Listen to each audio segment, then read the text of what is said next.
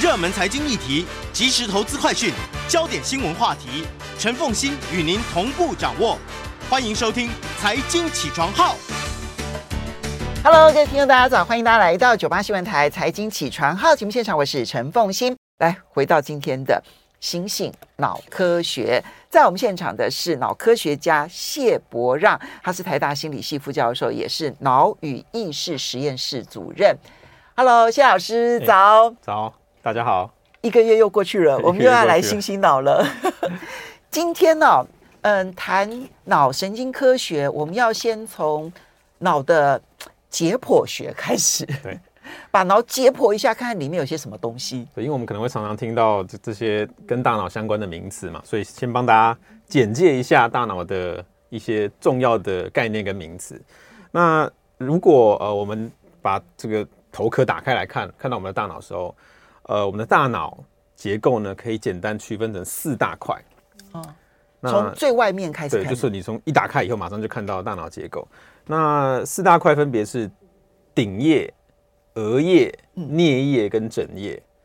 顶叶的位置在？对，顶叶就是顶天立地的顶，所以是就在上面。Oh, OK。那额叶也很好记，因为就是额头这边叫额叶、啊。那颞呢是耳朵旁边的，所以是两边的都有吗？对，两侧耳朵那一侧里面其实 有, 有一块大脑结构嘛，就是颞就是颞叶。哦，那后面的呢是因为枕骨，就是枕头的这个枕枕叶枕骨，所以里面的这一块脑区叫枕叶。哎，它的取的名字让我们对于它的位置还蛮容易记的。对，当时就是因它是根据这个这个脑区外面的颅骨叫做什么名字来命名，那因为这叫额骨嘛，顶骨、颞骨跟枕骨，哦，所以就因因用这样子来命名。那如果我们从资讯传递的角度来看哦，其实它也蛮有趣的。比方说视觉进来以后，会先经过一个视丘。嗯，那视丘是大脑中间一个核心的区域，那几乎所有的资讯都会先经过视丘。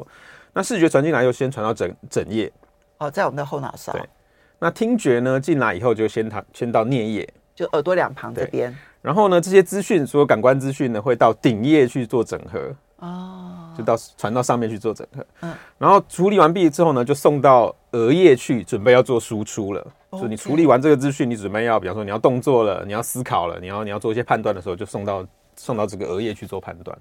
所以它大致的结构大概是这样子。哦，所以当比如说现在我在跟谢老师你在对话的时候，嗯，你的形象，然后就会从我的视神经，然后一路到我的枕叶，然后呢声音就会从我的耳朵这边的神经，然后进入到颞叶，嗯，然后到顶叶整合完了之后，嗯，所以我现在。这些都还在运作，整合完了之后，我额叶就开始在思考我要怎么跟你对话。对对对，然后，哦，然后你讲话，比方说控制语言啊、控制手的这个运动啊，都是在额叶去做最后的输出。哦，OK， 这个是属于打开脑之后的最外层。是，可是除了这个最外层里，你刚刚提到的视丘都不在这个最外层这边嘛？对，在内侧，对，还要再把它再打开来往里面照。没错。哦，然后打开以后呢，其实呃呃，我们今天只讲三个三个最最常见的呃最常听到的脑区哦，这分别是杏仁核、海马回，还有呃还有这个胼胝体。好，那我们先讲杏仁核好了。杏仁核大家应该很常听到，就是呃通常会认为它跟情绪有关，冲动脑。对，冲冲动。我这样讲形容，呃，冲动跟可能跟威胁情绪有关的脑区。哦，对。那我们直接讲说。当这个脑区出错以后会发生什么事啊？因为历史上其实我们就是透过脑区受损的时候观察这个人的，啊，人的行为而发现他的功能嘛。那杏仁核脑区受损的人呢，他有一个特色就是他不会有任何的恐惧感，他不会害怕，不会害怕。比如说股票崩跌他不怕，那如果拿着拿这个刀架他脖子上他也不会怕，他也不怕，所以他几乎完全没有恐惧的这个感受。所以后来大家都推测说，这个杏仁核的脑区呢，可能跟判断威胁的这个能力有关，或是产生情绪这个这个能力有关系。所以我们讲说，一个人就是不怕威胁、不怕恐惧，不是这个他的神经大条，是他的杏仁核比较反应慢嘛，比较比较迟钝，反应反应少这样子。对对对，好，那这是杏仁核，那大家只要稍微记一下这个就可以了。那另外一个常听到的就是海马回，嗯，海马回我们上上一次节目里面有稍微介绍嘛，主要是跟记忆有关系，这个很重要。对，那当时最早的发现也是哦，就是海马回受损的时候呢，这个人他无法形成新的记忆。嗯，比如说我们讲，如果海马回受损，我们沟通完大概五分钟后，如果我走出去再走回来，我已经忘了刚刚五分钟前的任何一件事情，甚至于可能更快，对不对？你讲完这上一句之后，我下一句就忘记你上一句讲什么了。 对, 对，基本上没错，就是他的记忆无法无法长期的存在他脑中。是短期记忆，呃，长期记忆也不行，可短期记忆还可以。比方说当下的沟通可能没有问题，比方说一句一句接着。嗯、可是你如果问我说，哎，这个一分钟前或者两句话前我讲什么，可能就忘记了。嗯、OK， 所以海马回对于记忆是最重要的。对，那目前我认为海马回是跟记忆的形成有关，就是资讯可能不是存在海马回里面啦，只是海马回会帮助你把资讯存在大脑的各个区域。嗯，那那、這個、所以它算是一个指令嘛，就是说我收了记忆来，然后它要存在哪里，好像有有点像归类箱这样子，我就归类，哎、欸，你应该放在哪里？对对对对。那我通常用一个比喻说，它有点像是雕刻刀。就它不是硬碟，它不是说资讯来了就存在海马回这个硬碟里面，哦、它不是这个概念，它是像雕刻刀，比方说它会把资讯雕刻在大脑皮质里面。哦，那可是这雕刻刀本身没有记住任何事情，它就是负责产生记忆，负责、哦、去雕出这个记忆的记笔记。对对对 ，OK， 像是这支笔或是这个雕刻刀一样。Okay, 嗯、好，那这是海马回的功能。那另外一个大家很常听到就是呃胼胝体。嗯。在我们的图里头其实没有出现胼胝体。对，胼胝体其实就是我们两个半脑之间的连接，像是公路或是高速公路一样。那如果你把大脑从左右两边切开，那中间 那, 那一条高速公路就是胼胝体。那胼胝体这个名字也蛮有意思，胼胝就是胼手胝足的那个胼胝，那胼胝这两个字是茧的意思，长茧的那个茧。哦，那胼手胝足基本上描述说大家很工作很努力，所以长了很多茧的意思。嗯嗯、那当时会叫它胼胝体的原因，是因为当你把大脑切开以后，你会发现这一块高速公路呢，它长非常的硬，而且非常的明显，嗯、就像、嗯、就像一个大茧一样。所以它只有一条吗？它其实是一整串，就是假设这是两个半脑嘛，哦、中间有一大堆的讯号这样子交互连接，相互交接。哦、那所以非常多的神经纤维聚在一起，看起来就像是一条一条。一条白白的像茧一样的东西。Oh, okay. 对，那所以那胼胝体受伤会发生什么事呢？那一样，当年有因为要治疗癫痫的时候，他们就把胼胝体切开嘛。结果一切开之后呢，发现哎、欸，看起来这个人表面上好像没有什么问题。嗯，那但是呢，左右脑好像变成独立的两个半脑一样。左脑不知道右脑做了什么，右脑不知道左脑看到了什么。对，然后比方说，如果你把讯息只传进右脑的话，它无法说出话来。他 看, 他看到了这个东西，可他无法用语言描述。那如果传进左脑的话，他就可以正常描述。嗯，然后另外一个特色就是说，有时候他甚至会左脑右脑相互这个冲突打架。嗯，比方说最有名的一个例子就是说，有有些人他是有个病人，他是胼胝体切开嘛，结果他左手要解扣子的时候呢，右手去干扰他，不让他解扣子。所以就变成左右手好像各有一个指令在在下达一样。 OK， 所以蛮蛮特别的。所以胼胝体其实对我们来说是把我们左右脑所看到、想到、要行动的所有的东西彼此之间相互协调最重要的一个管道了。没错，这个管道现在看起来其实是非常重要，当初以为它不重要，嗯、但现在才知道它非常重要。对，所以今天呢介绍这一个嗯、大脑的皮质层的这个四个区域、啊、不管是额叶啦、顶叶啦、颞叶啦、枕叶，哎，我会背了耶。好，然后以及呢，在脑的核心里头的杏仁核、海马回以及胼胝体，嗯、其实目的就是要来开始谈几个大脑误区了，对不对？对哈。首先，我们就要先来问说，我们常常讲说说，我们人有冲动的爬虫脑，还有属于理性的哺乳动物脑。嗯，所以我们应该多用哺乳动物脑，少用冲动的这个爬虫脑，有这样的确定的区分吗？好，这个说法大家应该其实蛮常听到的。嗯、那有时候呃，大家在开玩笑的说，哎，你这个人太冲动了，是不是只用你的爬虫脑在在反应，没有用你的这个哺乳类的大脑在思考？那这个说法其实呃是确实是一位神经科学家提出来的。那当时是一位美国神经科学家，他叫做 Paul McLean， 嗯，那是美国的一位神经科学家。他当时他就指出说，他根据他的观察啦，还有透过一些演化的理论，他就认为说，呃，我们脑中有三大结构，就是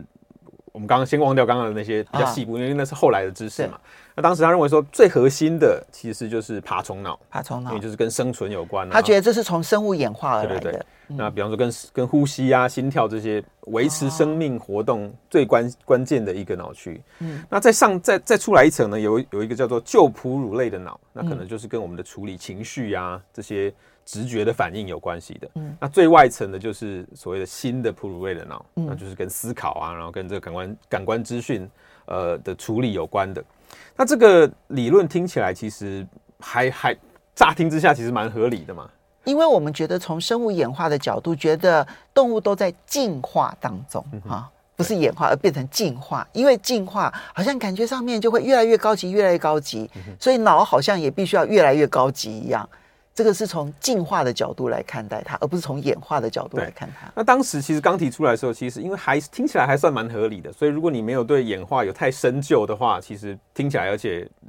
蛮合理的，而且很很 catchy、很 sexy 的一个一个理论嘛，所以大家就一直流传下去。那但是我们现在已经知道说，这个理论其实不是那么的正确。那我们先来帮大家分析一下里面哪里有错误啊。那第一个呢是呃演化，那一般人呢会误以为演化是线性的，对，就是只有进步的。对，那比方说，我们可能会认为说，哎、欸，我们是由这个鱼类变成爬虫类，再变成老鼠，再变成猴子，再变成人，就这一一一线的这样子走过来。那可是呢，现在的理论认为说，演化其实不是线性的，而是一个像伞状一样开出来的。所以呢，用进化的角度来看演化，就是一个错误的观点。我们要稍微休息一下，马上回来节目现场了。欢迎大家回到九八新闻台财经起床号节目现场，我是陈凤馨。在我们现场的是脑科学家谢伯让谢老师，他也是台大心理系副教授、脑与意识实验室的主任啊，也非常欢迎 YouTube 的朋友们一起来收看《行行脑科学》。好，我们刚刚提到了。嗯，会有这个爬虫爬虫类的脑，然后呢，一直到这个早期哺乳动物脑，然后到晚期哺乳动物脑，会有这种三层的所想法。基本的态度是认为演化就是一种进化，就是线性的，不断的进步的。但现在已经证明了演化不是线性的，这是一个最重要的概念。对，那基本上它不是线性，而是开枝散叶的一个概念，所以呃，比方说猴子跟人类，不是猴子变人类，而是猴子跟人类有共同的祖先，嗯，那演化出两种不同的呃物种，那一样就是跟延续的这个演化不是线性的这个概念哦，那我们就可以知道说，呃，脑区的改变或是增加也不是线性的，那很多时候大家以为说我们我们大脑在演化的时候，大脑在演化的时候会一层一层或是一块一块不断的叠加上去。那可是在生物的演化过程中，我们常常看到说，在演化过程中的时候呢，一些新的东西它并不是全新产生的，而是从旧的东西把它稍微改编一下，就是改动一下，然后产生新的功能。哦，所以脑神经这个晶片很好用哎、欸。对，它基本上因为演化它不太会浪费过去已经演化出来的东西嘛。那比方说我们举个例子，像蝙蝠的翅膀，嗯。它不是为了飞而长出来一个新的翅膀，而是从手改变过去的。OK， 对，所以翅膀不是新长出来的，而是它拿旧的手来用，然后把它 变, 变成一个翅膀，演化成一个翅膀。那像鲸鱼的这个游泳的这个鳍也是，它也不是为了游泳长出一个新的鳍，嗯、而是由它的手肢体逐渐改变，然后变成像长得像鳍这样子的东西。OK， 对，所以透过这样的概念，我们就可以知道说，演化过程中通常就是把旧有的东西稍微。adapt 一下，稍微改变一下，然后拿来用。那我们的大脑也是如此，大脑在演化的过程中，就是你现在有什么，它可能会把它稍微改变一下功能，然后用来应付新的功新的这个作业。所以我们的脑子不断的旧瓶装新酒，对，可以这么说，或是不断的叠床架屋啦。那叠床架屋的时候，它有时候不是全新的叠，而是把你旧的东西稍微改变一下，比方说原本的窗子啊，可能就把它封起来，变成像像像门，或是、嗯、或是墙壁这样子。所以用这样的方式去认识脑神经，可能会比较正确。对，没错。OK， 这个是因为它不是一直在增加，所以像过去讲的那一种什么哺乳脑，然后这个什么、嗯、爬虫类脑，它就不是用这样的一个概念了。嗯、OK， 对。然后再来第三点，就是更重要，就是基本上是 一, 一级打垮这个这个 Paul McLean 的学说的，就是说，呃，我们现在发现说，爬虫类也有大脑皮质，这个最重要。因为他一直认为，就是只有那些最核心的一些，比如说杏仁核啦这些东西，爬虫类才有。嗯、但没想到爬虫类它也有这些，也有额叶、顶叶这些东西，可能没有这么复杂了，也没有这么大，嗯、可是基本的结构在。嗯，那所以我们不能就说，哎、欸，爬虫类只有核心的这些东西，没有大脑皮质，那其实它早就有了。嗯、那我们现在其实发发现鸟类也有，嗯，那鸟类有个叫呃 Pallium 的这这个结构呢，其实在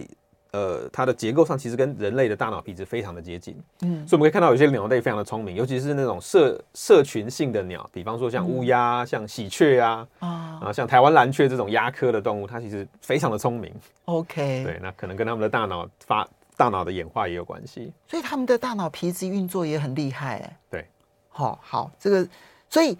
所以然后还有就是我们每一个脑区跟一个脑区就只负责一个工作而已嘛。好，这个呃因为有些人会说，有些人会举 比, 比, 比喻举例说大脑是不是像手机的 app 一样、嗯、就是每一个脑区就像一个 app 专门处理一个东西，那这个这个比喻听起来乍听之下还算可以啦，可是如果我们去细究的话，其实呃也不是那么的精确。那我通常会用一个比喻说，它比较像是工厂的生产线一样，嗯，就是资讯进来或者你的原料进来会一关一关的去处理，嗯，那最后产生产出一个我们可以去去运作或者可以去输出的一个一个成品，嗯，那每一关其实你说它像不像 App 呢？好像也不太像，因为它其实要接收前一关进来的东西才能往下传。那 App 是完全独立的东西嘛、嗯？那所以我会通常用生产线来比喻，我觉得会比较比较精确一点。就资讯会一关一关的做，那、嗯、每一个脑区呢，就像是一个劳动劳动的分工的一个脑区，它处理完一件事情之后呢，往下传、嗯。那比方说呃，我们我们的大脑中有一个脑区就是专门处理人脸的，嗯，那只要你一看到人脸，这个脑区就会反应。那可是在处理人脸之前，资讯一样都要经过先经过整页、嗯、一关一关的传到这个地方才处理人脸、嗯嗯、所以、呃、我觉得用生产线来比喻可能会比较精确一点。可是这个在运作的时候我就觉得很好奇，比如说我现在要判断一个人的人脸，理论上来讲，第一个他整页必须要先进来，我先要看到，对不对？好，看到这一个人的脸，可是问题是当我要去辨识这个人的时候，我还必须要去动用我记忆当中我曾经看过的这一个人，我才能够分辨说他是谁。所以我既有新来的刺激告诉我说，诶，这个人脸现在是长这个样子的，然后呢，但是我也必须要去搜寻我的记忆，然后去对照说，诶， match 了，哦，原来这个人是那个人。所以他看起来他不是单向的，就是这个人进来了我就判断他是谁，我还必须要去主动的搜寻旧有的记忆，看起来很多脑神经都在同时运作啊。对对，所以呃，除了这一块专门处理脸孔的这个脑区之外，同时它当然也要捞进很多的讯息，包括像您说像记忆啊，然后甚至像是明暗度啊、亮度啊，然后甚至有时候连声音都会一起捞进来。哦、比方说你看到这个人，可能想起他的呃各种声音等等。我也听到一种说法，就是比如说我们要去一个人脸辨识，我有的时候呢看到这个人，我第一个时间会想到的可能是音乐。因为我可能在什么音乐场合碰到他，所以我可能先想到了音乐之后，最后回来我才想到说，哦，我在那个音乐会，所以我碰到了他，所以他是谁？嗯嗯。所以这个时候，就像你讲的那个，就连听觉这些相关的这些神经都要动运作了吗？对，通常我们在不管是辨识物体、辨识人脸的时候，都是这样子，就是。呃，你辨识的过程，除了这个形态、形状本身需要去去认知、认识以外，那同时呢，通常辨识辨识完成之后呢，一连串的东西全部都会进来，或是甚至比这个辨识之前就会先进来了。那主要就是包括所有的 association， 就是你所有的相关的记忆啊，然后甚至语言啊，你之前认识它在哪里啊，或是你认识的共同朋友啊，这些资讯通常会一起进来，所以辨识其实是一个相当复杂的一个过程。嗯、好，所以呢，要去区分动物脑、动物脑跟人脑这件事情，其实这种区分呢，是有一点点太骄傲自大的人类的幻觉，对不对？哈，但问题是，从另外一个角度来看，我们在人类发展的过程当中，也确实会看观察到有一些人，比如说我们刚刚讲杏仁核，它是辨别恐惧的，它是辨别威胁的。杏仁核越是嗯，运作的很过分的强旺盛的时候，通常一个人也会表现得特别冲动、嗯哼。这个看起来好像也是个事实。是，所以那这又怎么说呢？呃，所以基本上，呃，我们只是在，呃，我们要反驳的是演化一层一层加上去的这个这个结果。那可是每一个脑区负责的功能基本上是没有没有太大的错误的。就当时他的这个理论。讲到这三个区域的功能，基本上我们是可以认同的， okay. 只是说它出现的过程并不像，并不是像它理论讲的那样是一层一层叠加上去的，所以所以确实是有冲动脑这件事情， 对, 对不对？有冲动相关的脑区是没错的，那也有跟理性啊、跟决策啊相关的脑区，这个是没问题的。好，所以我们要那那这个冲动脑区或者是理性相关的脑区，可以去训练它吗？哎，可以。那不过在训练之前，我先再再讲最后一个重点，就是说，哎，我们一般会认为啊，冲动脑区跟我们的理性脑区是完全冲突的。嗯，有些人会这样觉得，就是你冲动的时候，就是你没有在用你的你的额叶去控制嘛。可是这一点在现在好像也觉得不是这么必然，因为很多情况下、啊，我们的大脑都是在做一个呃合作。它是在一个相互合作，然后来解决问题的一个一个一个过程。那所以有时候情况其实是这样，就是你大脑、你的，比方说你的冲动脑区产生了一些情绪，但你的额叶做的其实是在诠释，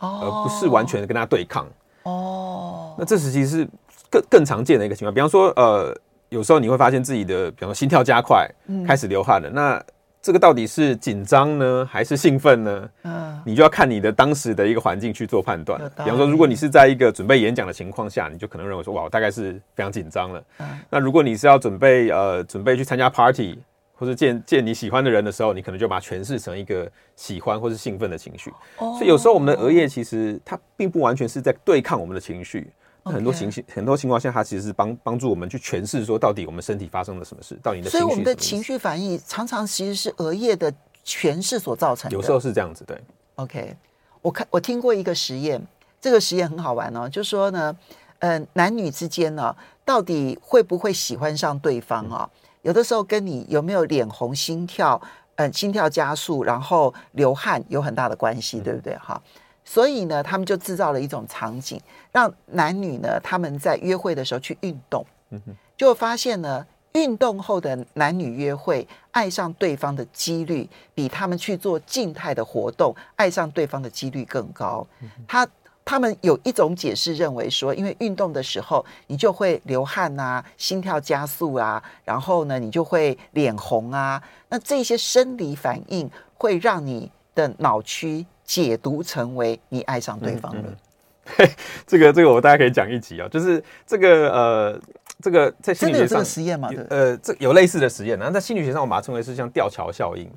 就当时他们在发现说，如果你在在吊桥上，如果你找了一个呃比方说女性的实验人员，然后请请受试者男性在吊桥上填一些问卷，那填完问卷之后呢，这个男性的受试者比较有机会会想要留下实验人员 的, 的电话号码，那原因就是因为他在填问卷的时候，因为在吊桥上嘛，所以很高，所以他他身体有这个很很很强烈的反应，嗯，啊紧张啊兴奋啊，那他就把它跟这个实验人员连接在一起。那这个情况在现实上现实生活中也很多，比方说大家想说为什么我们约会要去吃美食或是看恐怖电影，嗯、那基本上是一样的道理，嗯、因为你在恐看恐怖电影的时候，你身体会比较兴奋，会比较刺激。那吃美食的时候也是，就是你吃美食你，你身体的反应非常正面嘛，那你到时候你就搞不清楚到底是我喜欢食物还是我喜欢这个人。好，所以约会的技巧是什么？就是给对方幸福或者是恋爱的错觉，可能是一个好方法。我们稍微休息一下，所以我们就要来回答一个问题：男女脑真的大不同吗？马上回来节目现场，欢迎大家回到九八新闻台财经起床号节目现场，我是陈凤馨。这个回到今天的行行脑科学，我们刚刚既然提到了，就是。呃，吊桥理论嘛，哈，就是确实我们人很容易把我们的生理的反应，然后在脑解读的过程当中呢，可能不管它是正确的解读或者是误读，总而言之呢，我们身体的反应其实是由额叶这个部分，然后来解读说它实际上面我们遭遇到的是一个什么样的状况。那这接下来就要来谈男女的脑真的不同吗？好，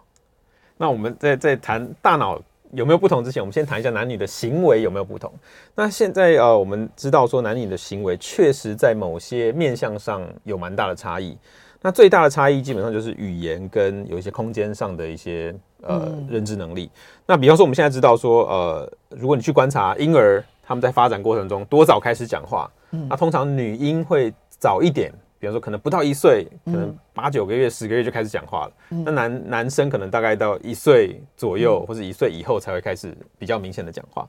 那这是我们确实观察得到的一个一个一个现象。那再来是呢，如果你仔细去算说，比方说他讲了多少话，那我们现在正现在的实验发现说，十六个月大的小孩，嗯，女孩子平均可以讲九十五个字汇。就他拥有的智慧量大概是九十五个字，那男生大概只有二十五个字汇，就是十六个月大。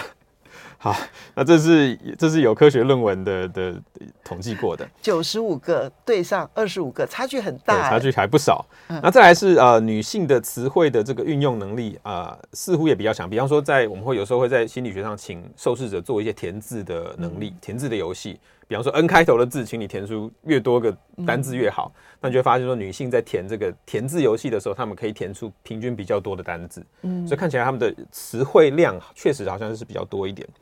这个、哦、研究特别针对是十六个月大的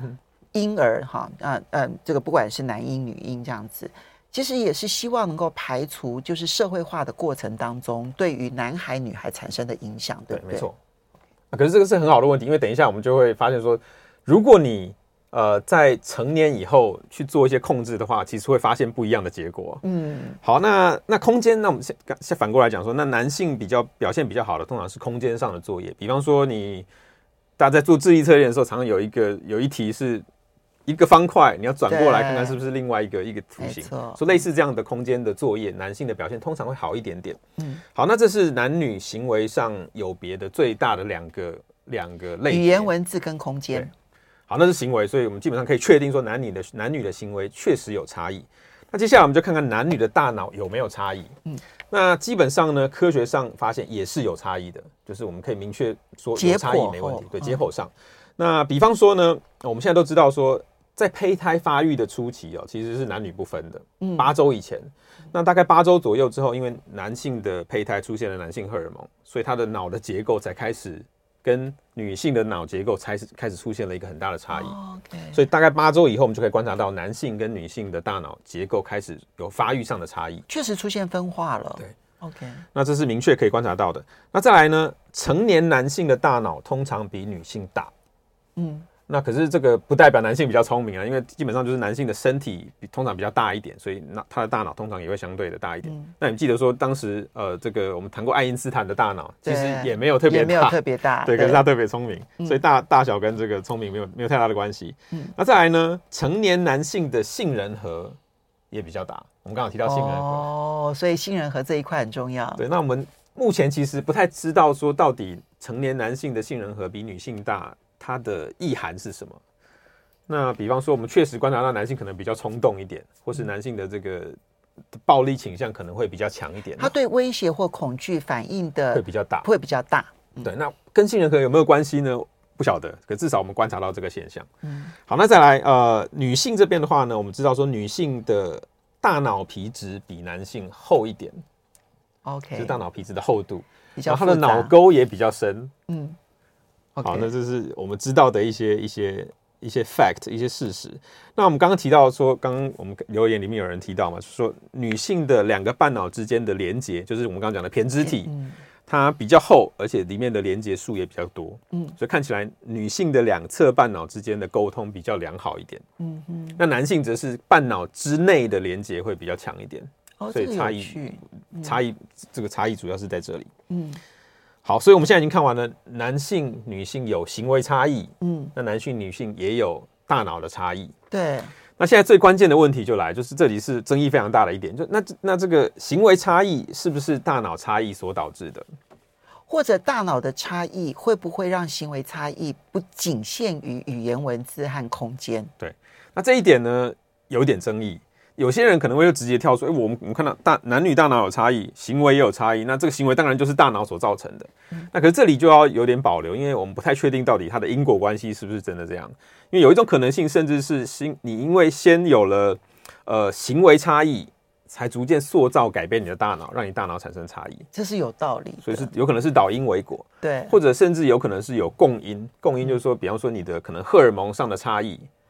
导致你行为不同，那同时也导致大脑在演化上出现一些，就 发, 发育上出现一些变化。好，所以因果的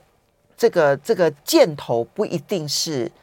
大脑差异造成的行为差异，它也可能是行为差异回头去影响到大脑的差异，它也可能是荷尔蒙造成了行为跟大脑的差异、嗯、好，所以因在哪里我们现在不确定，但是结果就是男女真的大不同，是好，这个就可以确定了。对，那可是有一些 这, 这里面就有一些呃比较奇特的一些后来发现的事、哦、比方说语言差异，其实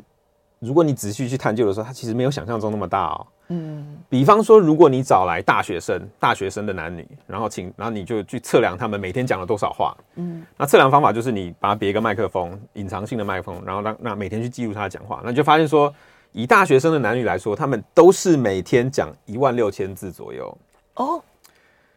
所以经过了社会呃教育之后，其实他们的智慧使用量其实没差别了，没有差别，没有差别那么大、嗯。那有时候，那当然我们的刻板印象会觉得说男生讲话好像比较少一点。那可是这个有可能是刻板印象嘛？因为如果你去观察社会上的工作，有可能男性的工作通常不太需要，有很有些工作啦不太需要讲太多话，比方有些劳力活，嗯，那你可能整天不用讲话，只要出你的体力就好。嗯、那女性可能有时候因为参与了很多社交啊，或者是服务的这种相关工作，所以要讲很多话，所以刻板印象上好像女生真的讲比较多话。嗯、可是当你把环境摆在一个控制好的，比方说大学里面，你就发现男生女生基本上讲的数、讲的话语、话话语词是一样多的。所以社会化之后的结果，其实有拉近彼此之间的差距。嗯，然后再一个例子就是说，呃，空间训练上，大家也不要以为女性就真的差到哪里去、哦。我也觉得，那有可能也是经验跟社会习惯所导致的一个结果。嗯、比方说，女性可能通常懒得自己开车，或是不喜欢开车，嗯、那所以她就比较没有去训练她的空间能力。那在实验上呢，我们发现只要把女性受试者找进来，经过短期的训练，她的空间能力就会跟男性一样好。嗯，所以有可能是因为习惯或是喜好 的, 的原因，导致说在在原本的空间能力表现没那么好，可是并不是因为她能力不好，而是因为她没机会去练习。所以啊，我们说男女大不同这件事情啊，其实它先天上面看起来，从脑神经科学解剖也好，或者是你从婴儿的行为上面来讲，可以看到差异啊。但是至少目前，你不管是从大学生的这个观察，或者是实验的结果，训练是可以把所有的差距几乎是弭平的。这件事情其实是肯定的，所以看起来后天的训练远比先天的脑恐怕都还要来得重要，一样重要的，一样重要。好，要非常谢谢我们的脑科学家谢伯让带来的《醒醒脑科学》，今天得知识了。